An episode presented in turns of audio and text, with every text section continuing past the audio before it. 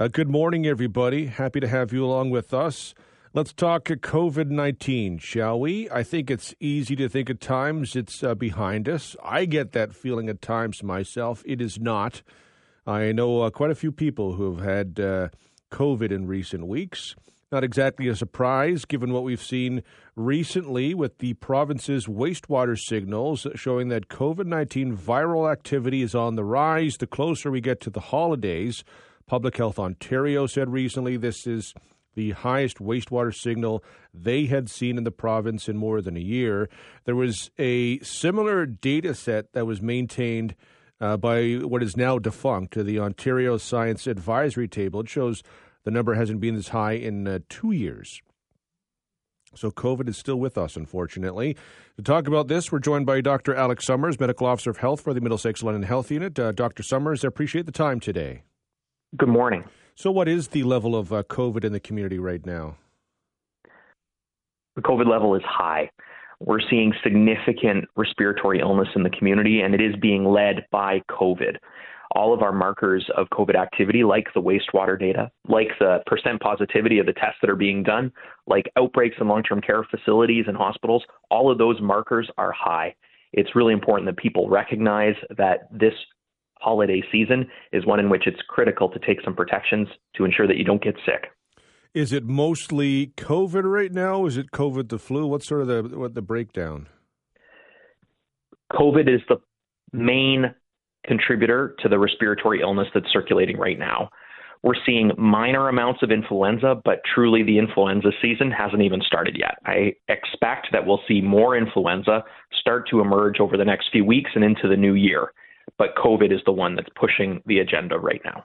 Why do you think we might be seeing it in what appears to be, you know, greater numbers than we've seen in quite a while? Few reasons for that. Number one, people are uh, circulating and mingling with each other in ways that are significantly above the numbers of ways in which they mingled with each other through the pandemic. So we're just having more social interactions. And as we head into the winter season, we're doing it indoors. These are conditions that are ripe for respiratory virus transmission. The other reason is that we're seeing lower COVID vaccine uptake this fall than we have in previous opportunities for people to get vaccinated. And lower vaccine uptake means more circulation of COVID in the community. Those two reasons, I think, are driving these high levels right now. What sort of uh, protections would the health unit recommend uh, people take?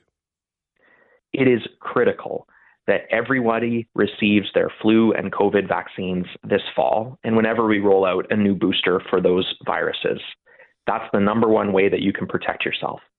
You can also protect yourself and your family through wearing a mask in crowded indoor environments, particularly if you're traveling. And of course, if you're sick, stay home.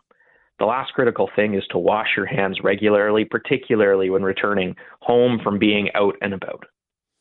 Uh, what advice would you have uh, for any, you know, gatherings, be they office parties, uh, getting together with family, or anything uh, of, of of that ilk? For any social gathering or gathering of any type this holiday season, it's really important if especially if you're the host, to set the expectation that if people aren't feeling well, stay home. It's okay to say, I'm sick and I just can't come tonight. We know that that's always a bit of a bummer because you're missing out on a great time. But for the sake of those around you and people you care about, if you don't feel well, stay home. That's really critical this holiday season. We've talked about it a little bit in the past, but uh, you know, if you do get uh, COVID and you would like to get it vaccinated afterwards, what should people know in terms of how long you might want to wait if you do have, say, if you've got COVID in the past couple of weeks? If you have COVID in the last few weeks and it's a confirmed COVID case, so you've actually tested positive for COVID with a rapid test or otherwise, the recommendations are that you wait six months after that before you get your next COVID vaccine. And the reason for that is not from a safety perspective, but just that you actually have some protection from your infection, so you can wait to get a new vaccine to get that additional protection. One thing I want to be clear though is if you've had a respiratory illness and you didn't know whether it was COVID or something else, once you're well, you can still get the COVID vaccine if you've not had it before. I'd rather you take the chance and get that vaccine rather than uh, than uh, presume that you had COVID and not get vaccinated. I've had uh, you know some conversations with people as uh, they go about and get sick, not knowing if it's the flu or or if it's COVID or maybe it's just a bad cold. Some people uh, uh of the belief that the rapid tests not as effective as they once were. How confident should we be in the rapid tests? If you have a positive rapid test result, you can be really confident that it's COVID. Uh, however, if you have a negative test result and you've got respiratory illnesses, it is a possibility that that test is a false negative. And it's not that these tests have really changed. They've always been um, uh, uh, not a perfect tool when it comes to confirming COVID 19. The key thing is that if you've got a respiratory illness, for most folks, it doesn't matter whether it's COVID or influenza or a common cold. The measures that you have to take remain the same hydrate. Make sure you stay at home if you're unwell or or isolate if you can. Um, make sure you reach out to a healthcare provider if you're feeling really really sick and having difficulty breathing. Those things remain regardless of whether it's COVID or otherwise. Uh, the health unit announced some uh, job cuts uh, the other day. Uh, what sort of budget pressures are you feeling uh, right now? Yeah, it's been a tough fall for us at the health unit. We're heading into 2024 with a budget shortfall of around 2.6 to 2.8 million dollars, which means that we had to find uh, ways to change how we do our work to make that budget work. So regrettably, we did have to uh, lay some people off uh, this fall um, in order to make that budget work, which means we're heading into the fall with, or heading into 2024 with uh, a reduction in services for our community. One of the reasons I ask is, you know, we've been focusing on, uh, you know, respir- respiratory uh, viruses and and COVID and flu. Is this going to have an impact on your ability to uh, mitigate and and uh, respond to infectious diseases in this in the community? We have made all efforts to ensure that we continue to have a strong ability to respond to infectious disease threats.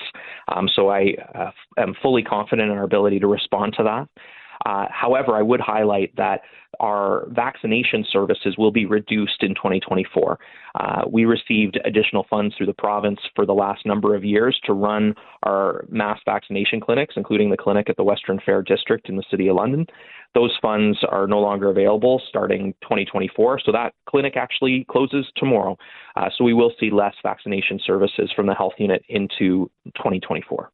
Well, uh, it's always a good time to get vaccinated. Uh, uh, just to make sure uh, you and uh, the community are as safe as possible. So I hope uh, people do get vaccinated. You can do both at once, uh, the flu and, and COVID. Correct. It can be a two for one trip. And if you don't have an opportunity to get down to our mass vaccination clinic before it closes, pharmacies are still a great option for everyone uh, with regards to getting both a COVID and influenza shot. So just reach out to your local pharmacy to see if you can make an appointment. Dr. Summers, I appreciate the time. Thank you very much. Glad to be with you. Take care. That's uh, Dr. Alex Summers, medical officer of health for the Middlesex London Health Unit. We need to